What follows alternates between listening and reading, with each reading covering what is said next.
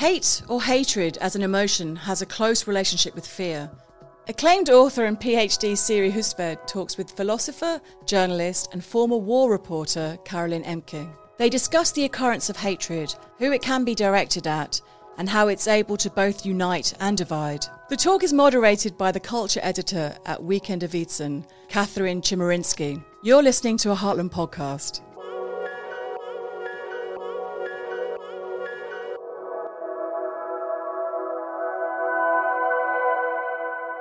Hate has no easy definition. I think it's worth putting it in a larger context and acknowledging that throughout the you know, animal kingdom, we can see forms of aggression that happen, especially among mammals, and even more particularly among primates, of which we are one. So aggression is there. Most people have experienced hatred often fleeting. But actually, when uh, the subject was announced and I heard a loud whoop um, outside from someone who was celebrating the subject, I had, a, I think, an important thought, which is hate can be invigorating, as can violence. And it's important to acknowledge that when we're talking about th- this particular emotion. And also to acknowledge that it exists in us, however fleetingly, right? Um, and it is directed outward often, but there's also self hatred, right? And um, it's very complicated. I think Carolin should elaborate. ah, that's how it's going to work. Um, uh, no, I think that's uh, that's. Uh, um, I think we already have a few aspects that are crucial. It's an affect. Mm-hmm. It's an emotion. It's yeah. not necessarily yet an act. No. Uh, and no. if we compare the emotion or the affect of hate to other emotions, I think we could say um, it's it's a hot emotion. Um, uh, it's not cool. It's not. No. It's not calm. Somebody who hates does not necessarily feel to be the subject of that emotion. Um, very often, people who hate um, feel a need to hate and feel a, a very, very strong um, negative, but still strong attachment to that object that is being hated. And yes. that, I think, um, is interesting because very, very often when you speak about hate, people say, oh, it's created by fear.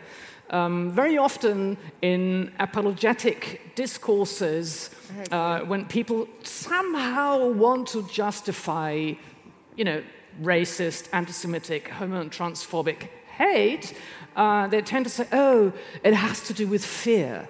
Um, now, I would definitely argue against this because fear, if you fear something, you yeah. do not want to go close to it. Yeah. If you hate something, you really want to destroy it and you seek the proximity. So that's, yeah. a, that's, I think, something that we see very, very often in all very different kinds of um, I think, forms of hatred, but um, in particular, in I think what both Siri's and my work um, is focusing on, namely the kind of hate that is uh, spread uh, within groups or towards groups. Um, I think that is, that is key to know. It seeks the proximity, it seeks to destroy the other. Yeah. So, how did, how did hate and fear become linked? You know, or how did. Oh, I think that's just a convenient apologetic uh, discourse. Um, it, it's, to, it's to protect the hating, right? It's a way, it's a protective mechanism, I think, to say, oh, well, you have to understand these people are driven by fear you know, if you look at some current group hatreds, it's actually very common in the United States, for example, that people who have really hateful feelings toward immigrants live in communities where there are no immigrants. Right. So how could they be afraid? I, you know, except in the most abstract way. I think it's yeah, it's an apologetic um, way of explaining things in media often, but also in some scholarly discourse that uh, avoids what I was talking about the invigoration of hate. Um, our, the person who introduced us, whose name I know and has now flown out of my head, mentioned online discourse, where that kind of revelry in hateful speech uh, is obviously giving the hateful person a rush. I, Yeah. sorry, Yeah. c- if Yeah, I could, could give um, maybe another way of answering your question. And I, I would say, evidently, I think if we are confronted with hatred or if we are confronted with um, racism or anti Semitism or homo and transphobia, I think the first encounter, if you are the object of this hatred, is one of disbelief. and uh, for those of you who, who know the work of, um, of many of the survivors of the Shoah, Primo Levi, of Jean Améry, uh, Ruth Kluger, and many, many of these texts, when they describe what it means to be the, you know, to be the object of this inferno um, hatred, um, there's a cognitive dissonance. I mean, each and every one of them describes this moment of not just not understanding the order of terror or the order of hatred. And I think that's you know that I, I, I very much relate to that. I understand. I, I, I, I do think that we have a moral expectation that if that's subverted, um, we are somehow um, displaced at first. So I think the attempt um, to understand hatred, to somehow search for a reason in this, is first of all really understandable. Um, it just runs the risk of, you know, a rationalization of something that should not be, to a certain extent, be rationalized. Um, and I don't know how it's here uh, in Denmark. I, I know how it's in the US, and I know how it's uh, in Germany. There's, you know, there's such an, an, a collective public effort to somehow explain racism as something else than racism. Yeah. Um, and so I think that's that's you know that's Yes. yeah. I mean, That's uh, no. no, the I mean the effort is incredible. It's like I don't know. There's this children's game of uh, in German it's called Malen nach Zahlen, where you draw connections between numbers in an image. And you know when you can already see the ears and you can see the really Dots really big dots. body and you can see the four legs, uh, you know, and you would be able to call it right extremism and fascism. Uh, they say, oh no, you know, I don't really know, you know, No, I can no, see no. this, and But it has that, but you know, we don't I- really want. So there's It- there's a tendency to um, not give it a name. Yeah. Sorry. Well, no, That but I long. also think we're we're trapped inside of a fear that right historical precedents. I mean, for uh, well, since 2016, I've been making comparisons to European fascism in the 30s, the rise of fascism, and the United States. There are a great many comparisons that can be made without it being historically identical. But the response is very similar. It's saying, oh, don't mention Hitler. Right? We're not like Hitler, Mussolini, or God forbid, Franco. I mean, this is not the same thing. Well, yes. It is not. There are really strong parallels, and one of the strongest is in the propaganda used to marshal support. And it always turns on what you're talking about, which is the other, different kinds of others, right? Um, and following that, misogyny, forms of uh, reproductive control are never far behind. They go all together. Um, so this is group mm-hmm. hatreds, right? That I think in the United States, but I think this has happened elsewhere. The idea of raising up an other. So we do have in the United States a more diverse culture. It's not only white men running the government. Um, you see, we had our first black president, right man, of course, but nevertheless, things are and have changed.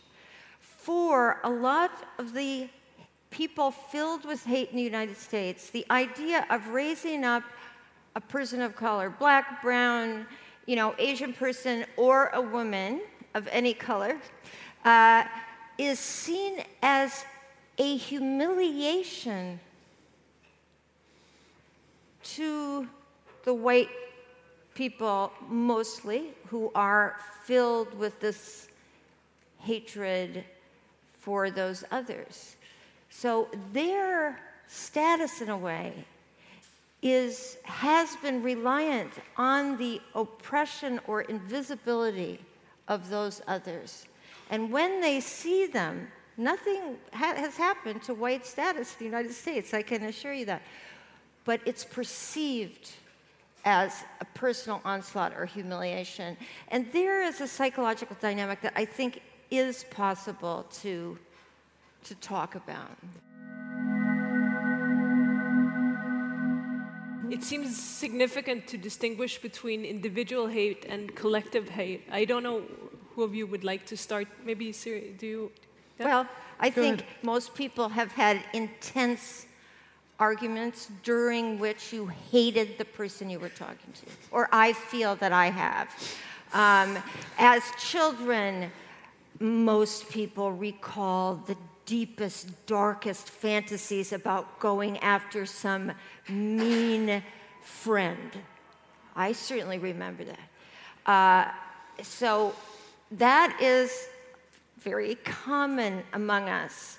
Uh, group hatred is something else. And I think it's important to recognize that it's, it's learned. Yeah. You know, you put babies together on the floor, they might get into conflicts, but they're not going to get into conflicts because, like, one has, you know, one is white and one is brown, or one is a girl and one is a boy. I mean, they, this is just outside of that kind of learned hatred. Yeah, I think if I mean at least for my work, it's it's always related to to uh, you know hatred of groups or of um, you know individuals who are only perceived and judged by belonging to a certain group. Right. Um, I think if we want to um, still add a, a, bit more of a description of hatred itself, I would say it's always vertical it's always upwards or downwards. Um, and um, very rarely there are groups who are um, sort of hated in both directions. Uh, with gays, that's, that's hilariously funny um, because on one hand we're sort of perverts, uh, you know, and sick and not normal, and so that's down, downwards. And at the same time, we're allegedly organizing the public sphere in Hollywood and I don't know what. So it, it, it goes in both directions. But I mean, but interesting enough, hatred is always um, um, organized rhetorically in a vertical That's line. right. It's hierarchical. And yeah. I think we should say, yes, we are speaking about hate, but if we speak of um, racism or anti-Semitism or homotransphobia or misogyny, um, we do not only speak about this, you know, this hot affect and emotion of of hating someone and wanting to destroy that person or that group or the migrants or you know uh, the Muslims or the Jews. Um, but I think we should uh, uh, look at, uh, as Siri was saying, uh, at the processes that created. I mean, it's a, it's a construction, and there's it's an industry people make money with it. Uh, you know, uh, by, by producing publications, by producing CDs, by producing films. I mean, it's a real, there's, there's sort of the people who act out and are on the street, and very often that is what we focus on if there's yet another attack right. on you know, a refugee or yet another attack on a woman on the street, and then we focus on the perpetrators on the scene in the streets. Um, and I do think we should really look at those who are the ones who profit from it, who make money with it, who create um, the, you know, the regimes of speaking, the regimes of looking at um, yeah, Muslims or, or, or Jews or, or, women. And, and we should look at the way these ideologies um, have become part of our institutions, how they have become sort of infiltrated um, our structures, if it's the police force, if it's uh, the schools, if it's, uh, you know, all kinds of societal structures are deeply, deeply, deeply um,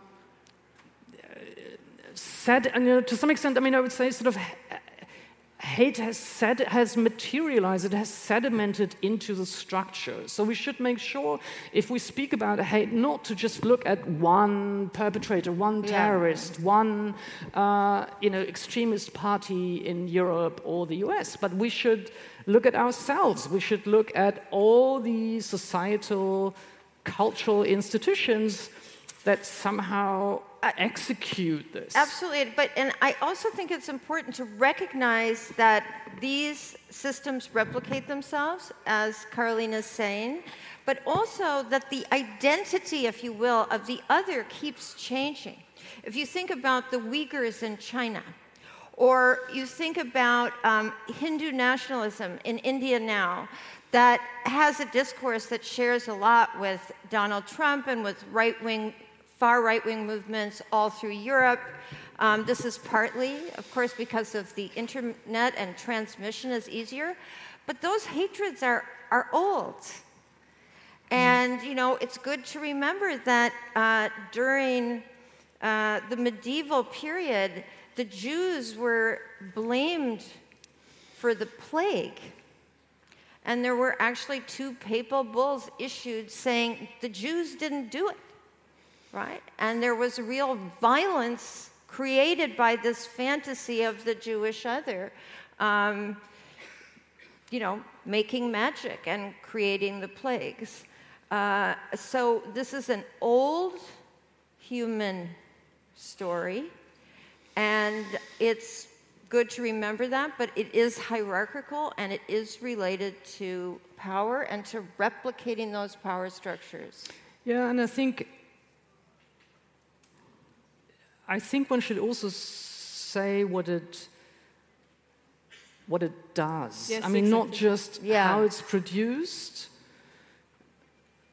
but you know how it.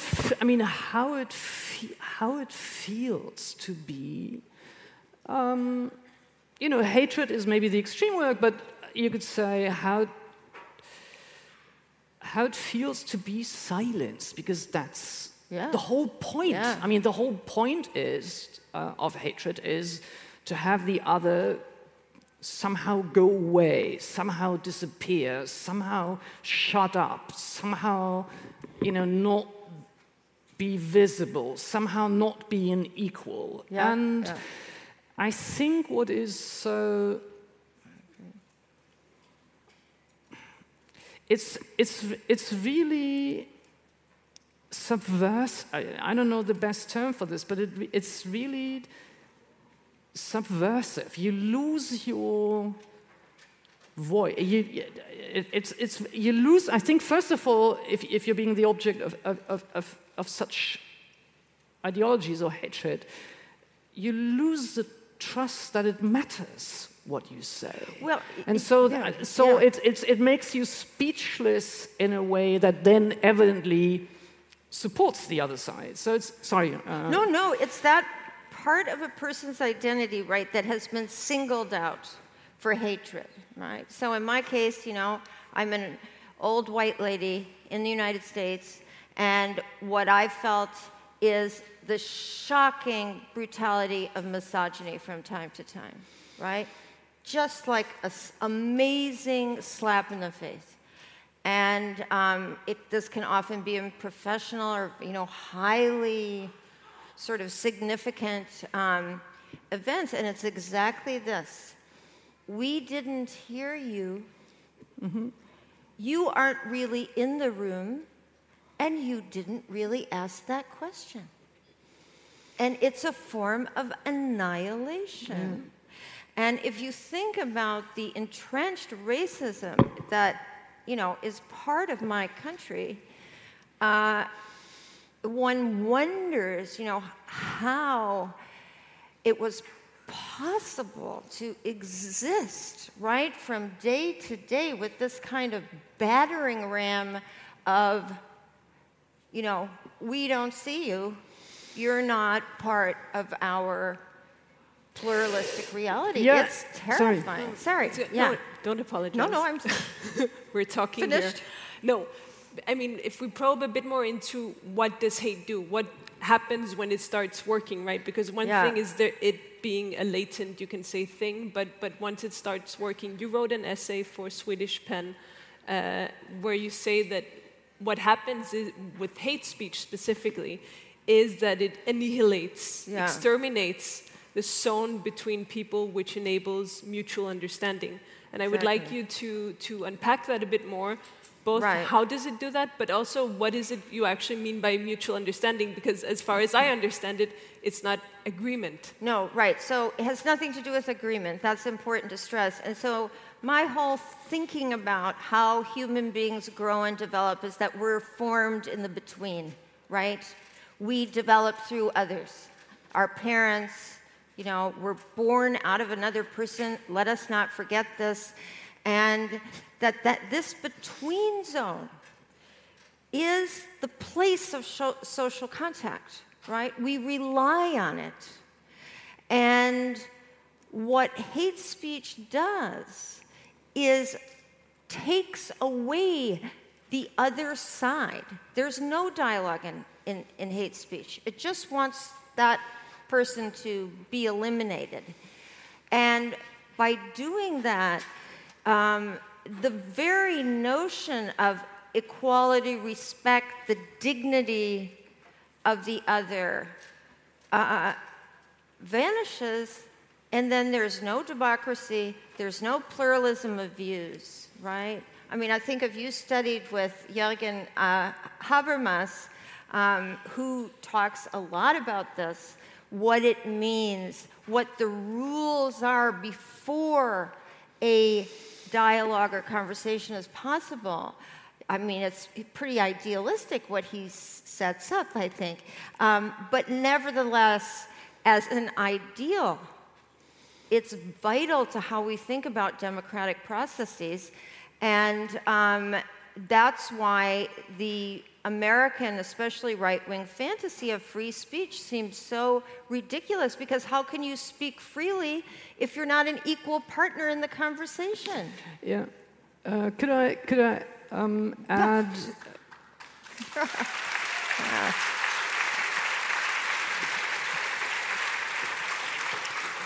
Um, I think what Siri was uh, just now saying um, is is what we understand um, uh, uh, about ourselves as linguistic beings, as people who are um, formed and, and shaped and individualized uh, with another intersubjectively. And, um, and you could say we're equally formed by recognition as by misrecognition. And I Yes, think that is what yes, we were yes, addressing earlier that, that the impact hatred or resentment uh, or marginalization or discrimination. It has a real physical bodily impact on another Yes. and i think that is so important um, to to um, address because it leads us to think about the question well, who can address and who can respond and who can criticize these practices of discrimination and exclusion and hatred? And if we understand that it's for the victim of hatred, the victim of anti Semitism, the victim of racism, a shock, a traumatic shock to be negated as an individual, to be negated as a human being. Yeah. It also means that it has to be others who, who address these questions. Um, you know, I don't want to live in a society where it's only Jews who have to criticize anti Semitism. I don't want to live in a society right. where it's only LGBTIQ who address homo and transphobia. yeah, you know, I want yeah. Siri to, you know, fight for my rights, you know, as I want to fight for the rights of Jews and Muslims in Europe. So I think that's really, really important. We should not have a public, we really should not have a public Yeah. where Yeah. where we delegate the opposition, when we delegate the resistance Right. against hatred to those who are the objects of it. yeah. And then, if they do, if they actually criticize what's being done to them, it's called, oh, this is just identity politics or wokeness. Yeah. Well, You know, that's no, that's terrible. seriously. Yeah. Seriously. But, no. But know, uh, it's- this it's- is. I, I I completely agree, and I want to add a footnote that often flies to the side of things, which is when you talk about traumatic experience, the trauma, for example, of racism or xenophobia or any of these hatreds, the physiology of this mm-hmm. is being studied. So, mm-hmm. a simple thing there are some recent studies in epigenetics, which is about how um, genes are expressed, right? It's after DNA replication. Everyone talks about DNA as the kind of fixed thing in people. But actually, the way genes are suppressed or expressed is very uh, dependent on environmental realities. So there are studies now in epigenetics that are showing, for example, that perceived racism of you know a group of people obviously it's science it's a research study uh, affects gene expression in such a way that it creates states of chronic inflammation and if you've been following any of this you know inflammation that's chronic is bad right? It, a little bit is good because that's when the body is fighting off these stressors that are coming from the outside. But chronic inflammation makes you vulnerable to a host of diseases. And in the United States, of course, during the pandemic, we have seen this in action that the inequalities in our healthcare system, the realities of racism and classism have created a world in which the pandemic had very unequal effects depending on where you were. Uh, and that is often ignored, right? That we're talking about embodied beings, Yeah.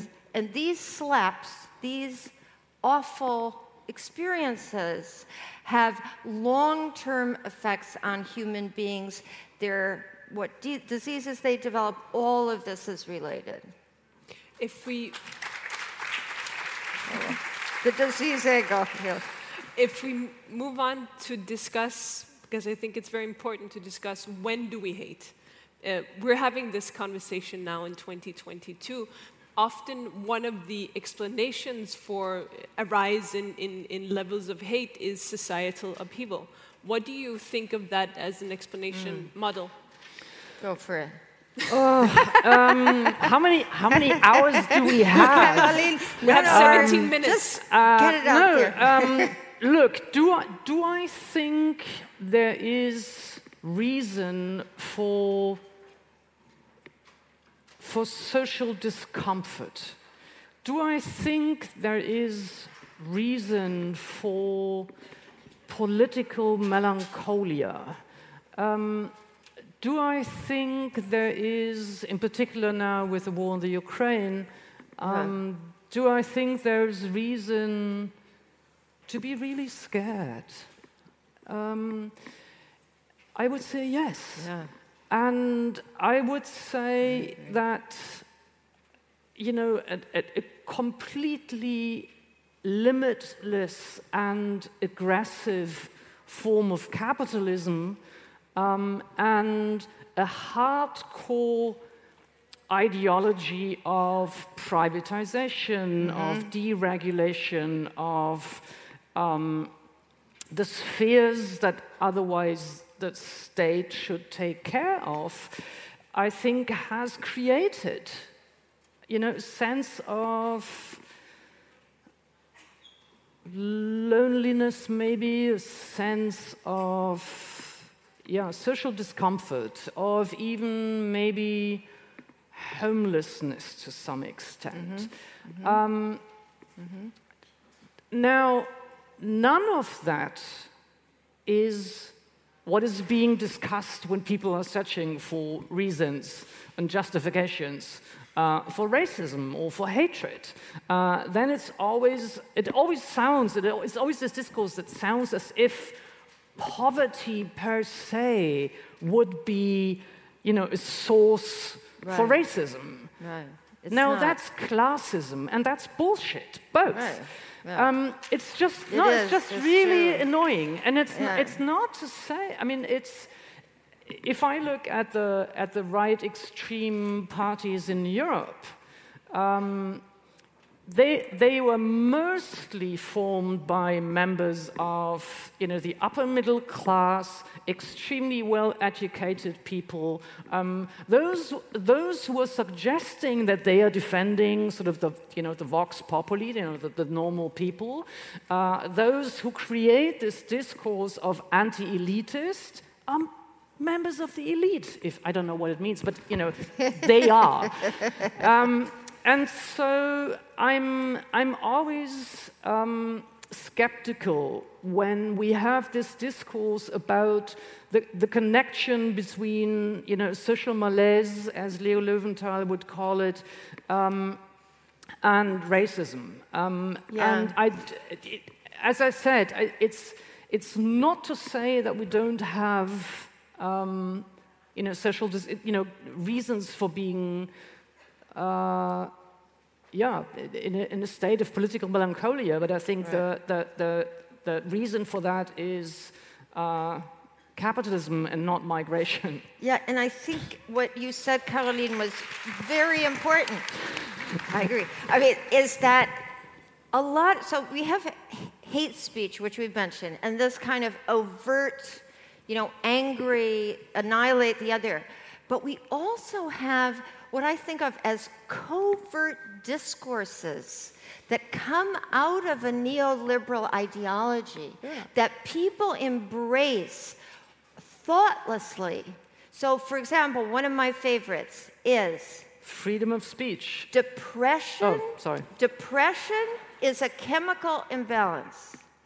I am here to tell you that is biological nonsense. Nobody knows what a chemical balance might be in the brain, and certainly it's not about serotonin since they don't even know what's going on when they give you an antidepressant. The thing that is important for that discourse is that it's your mm-hmm. problem, mm-hmm. right? It doesn't have to do with your situation. Doesn't have to do with how your love life is going, or if you're really lonely, or what is happening to you that clearly plays a role in depression, and there is a ton of research to suggest that. Things that happen to your ch- childhood, trauma, racism, moving countries, big deal, going from one place to another, leaving your homeland, something we're looking at over and over again. That is because then the lonely individual gets saddled with feeling responsible for what are, in fact, communal mm-hmm. issues. And we have to fight that too, as much as hate speech, right? When you talk about hatred and, and start wondering, is it a cause or an effect? Um, you dedicate a full chapter to the, the concept of purity in, yeah. in, against yeah. hate, and I think that's totally important to, to discuss as a thing in relationship to hatred. Can you say yeah, how, sure. how are they connected? Yeah, sure. Um, I think that is a discourse we find in the US. Yeah. Uh, it's a discourse I think we find in every European uh, state at the moment is that um, difference and plurality are per se um, described and framed as a threat, um, which, I mean, implicates that. I mean, or, or I mean, just put differently, the, the way the discourse works is to suggest that an other, be that other, you know, uh, different from the norm because of the way they uh, pray, because of the way they mourn, because of the way they love, because of the way um, they look um, or they move, um, it is somehow perceived as a threat in the, in the sense of questioning one's own identity. I think the, the, mm the, for me, the most interesting discuss, discourse in, in, with that regard is to the veil. It is as if I, when looking at a woman who's covering her head with a veil, as if I was somehow repressed. Um, let's forget that she's not repressed per se right, by right, right, wearing the veil, but yeah.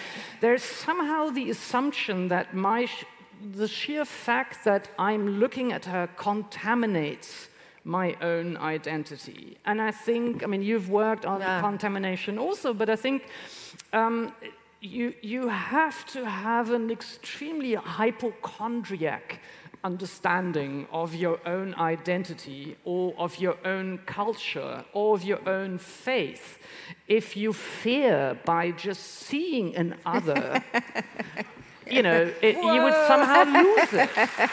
Um, and I really don't, I mean, I really don't understand. If you're Catholic, I have, I mean, I'm not Catholic, but if, if you are Catholic and you really care about your faith, I don't understand at all how meeting someone of an other faith would, would call into question your, the way you were socialized, the way you trust in the world, the way you trust in the Word of God, the way you believe in a certain text. It, I mean, I can give a different example. I'm a soccer fan. Um, my team is Borussia Dortmund. You could send me on a lonely island with someone who's a Bayern Munich fan, and it would have no effect on me. I could, you know, you, you would could, not be having brawls no, on no, an island. No. So, and I think, you know, I think once we understand the structure of this fear, once we understand the structure and the absurdity of the assumption that our identity is threatened by the sheer existence or the look at another. I think we can detect it in so many discourses. Oh, yeah. Um, uh, you know, the idea that uh, the mention, to mention uh, uh, uh, you know, gay or trans identity uh, in school books I mean, the fear that suddenly children would turn trans just by reading this book. And you know, I read a lot of books in school. None of them mentioned anybody queer, and I became queer. So you know, it, the, evidently, this logic doesn't work. Yeah, Um, I, I mean, and I of think we have to. I, no, I think we Yeah. have to. No. And I th- I'm serious. I think we have to really understand this, the, the, the mechanism, and we have to oppose it by saying, "This is this is my last sentence. This is what's so beautiful about the concept of a liberal democracy. Right. It is Yeah. we don't have to like each other." No. We just have to respect each other. I don't have to believe in the same, I don't have to have the same practices as another, I don't have to look the same way. Um, but all that, it, it's, it's sort of normatively not very demanding. We do, you know, no, seriously, we don't have to like each other. No. All we have to do is respect each other, I- and I think we have to I- argue for that again. Listen, Sorry. no, I totally agree, and at the same time, I think these are these are actually rather deep things. I often return to what for me was a really important text called "Purity and Danger" by Mary Douglas, and there she identifies all these border issues, which is just what you're talking about, and the feeling she roots it in the body that crossing the threshold of the body is always dangerous. Hmm? You know, invasion by germs or by another, whatever, that it's a dangerous thing. And we have protective urges. And that to separate those real body politics from the body politic, from the society and its own boundaries, is an error. Yeah, but it's no. It's. it's I I mean, I don't know, but it it seems. Um, I would say uh, uh, consequential that both Vladimir Putin Yes. and Donald Trump are in sheer panic of germs. And if you look at I the long agree. I agree. Yeah? I've written it. if you look at the long table Vladimir Putin is sitting at at the moment, or the fear of Donald Trump of you know giving somebody a hand and handshaking, Yeah. it's the fear of impurity. You know, Absolutely. and and so I think if we cherish this um, with with all we have. I mean, really, if we cherish diversity and pluralism with all we have, with music, with art in schools, I think that is the, yeah, the most beautiful form of resistance to this, you know, dogma, both of purity and of hatred. Yeah. Is it? We're a little. I- We have. We really have a lot of agreements here. I hope that's not too boring.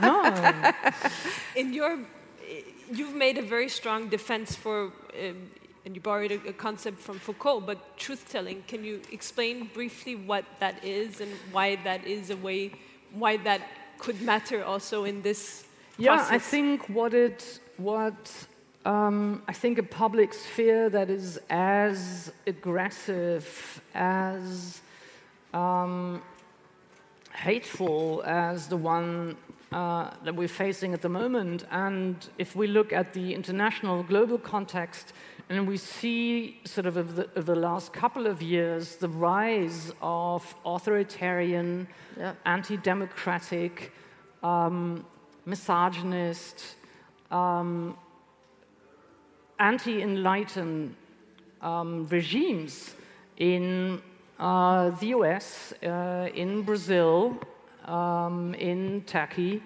uh, in Russia. Um, I think we, we can see that they always have a very similar um, rhetoric and they have a very similar structure, and the structure is always um, uh, the nostalgia for a fictitious past where allegedly everything was better, and better for them means n- not so many human rights. you Yeah. know, and, Yeah. you know, uh, traditional family values, and they may have a reference to, um, you know, a radical form of Islam. They may have the reference to radical form of evangelicalism. I mean, it's Yeah. so they may have just different religious justifications, but the but the political structure is is, is just the same. And I think um, we have to.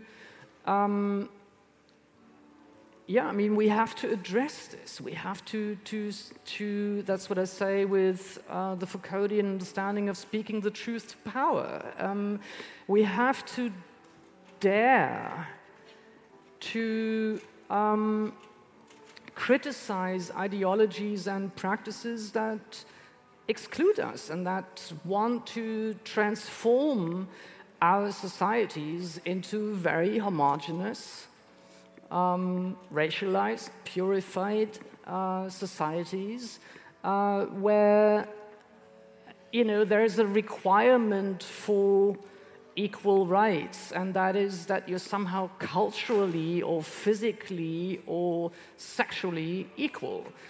Um, and so I do think that it's I- think very often all of us, and I assume everybody who's here, we feel um, overwhelmed by you know the discourse on social media, the discourse of the public sphere, the discourse in parliament, and I think um, I just, You know, I- I, just want to say one thing. I Sure. think you're no, just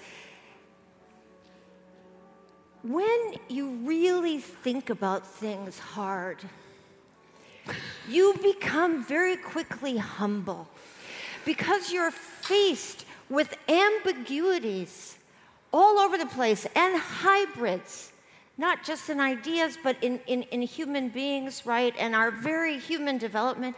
And that humility of not being certain, of knowing how complex the world is and how rich and different and diverse, creates an opening for democratic discourse because you don't know, right? You're not sure.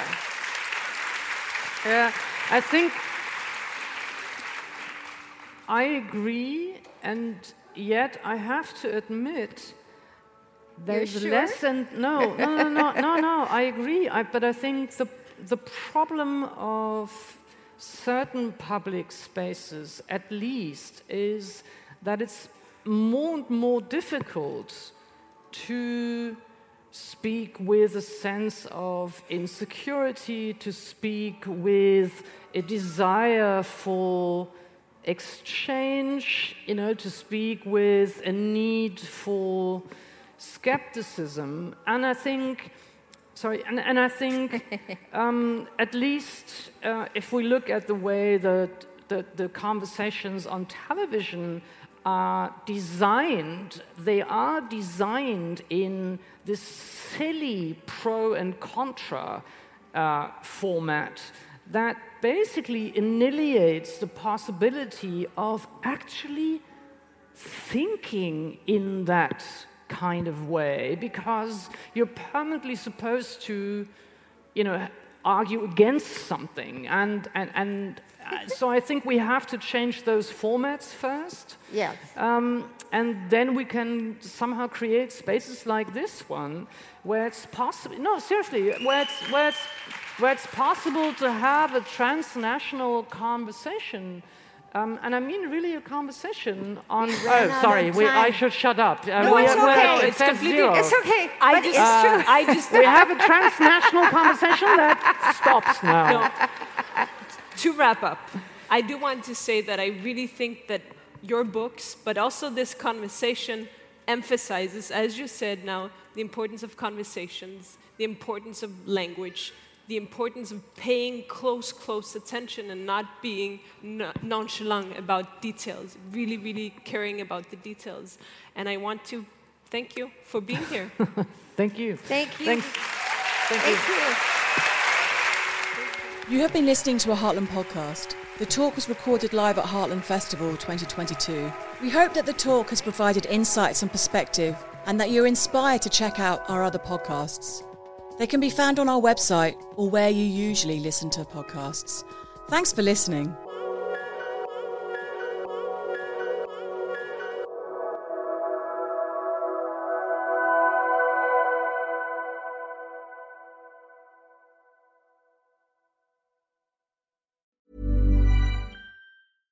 Hey, it's Paige DeSorbo from Giggly Squad. High quality fashion without the price tag. Say hello to Quince.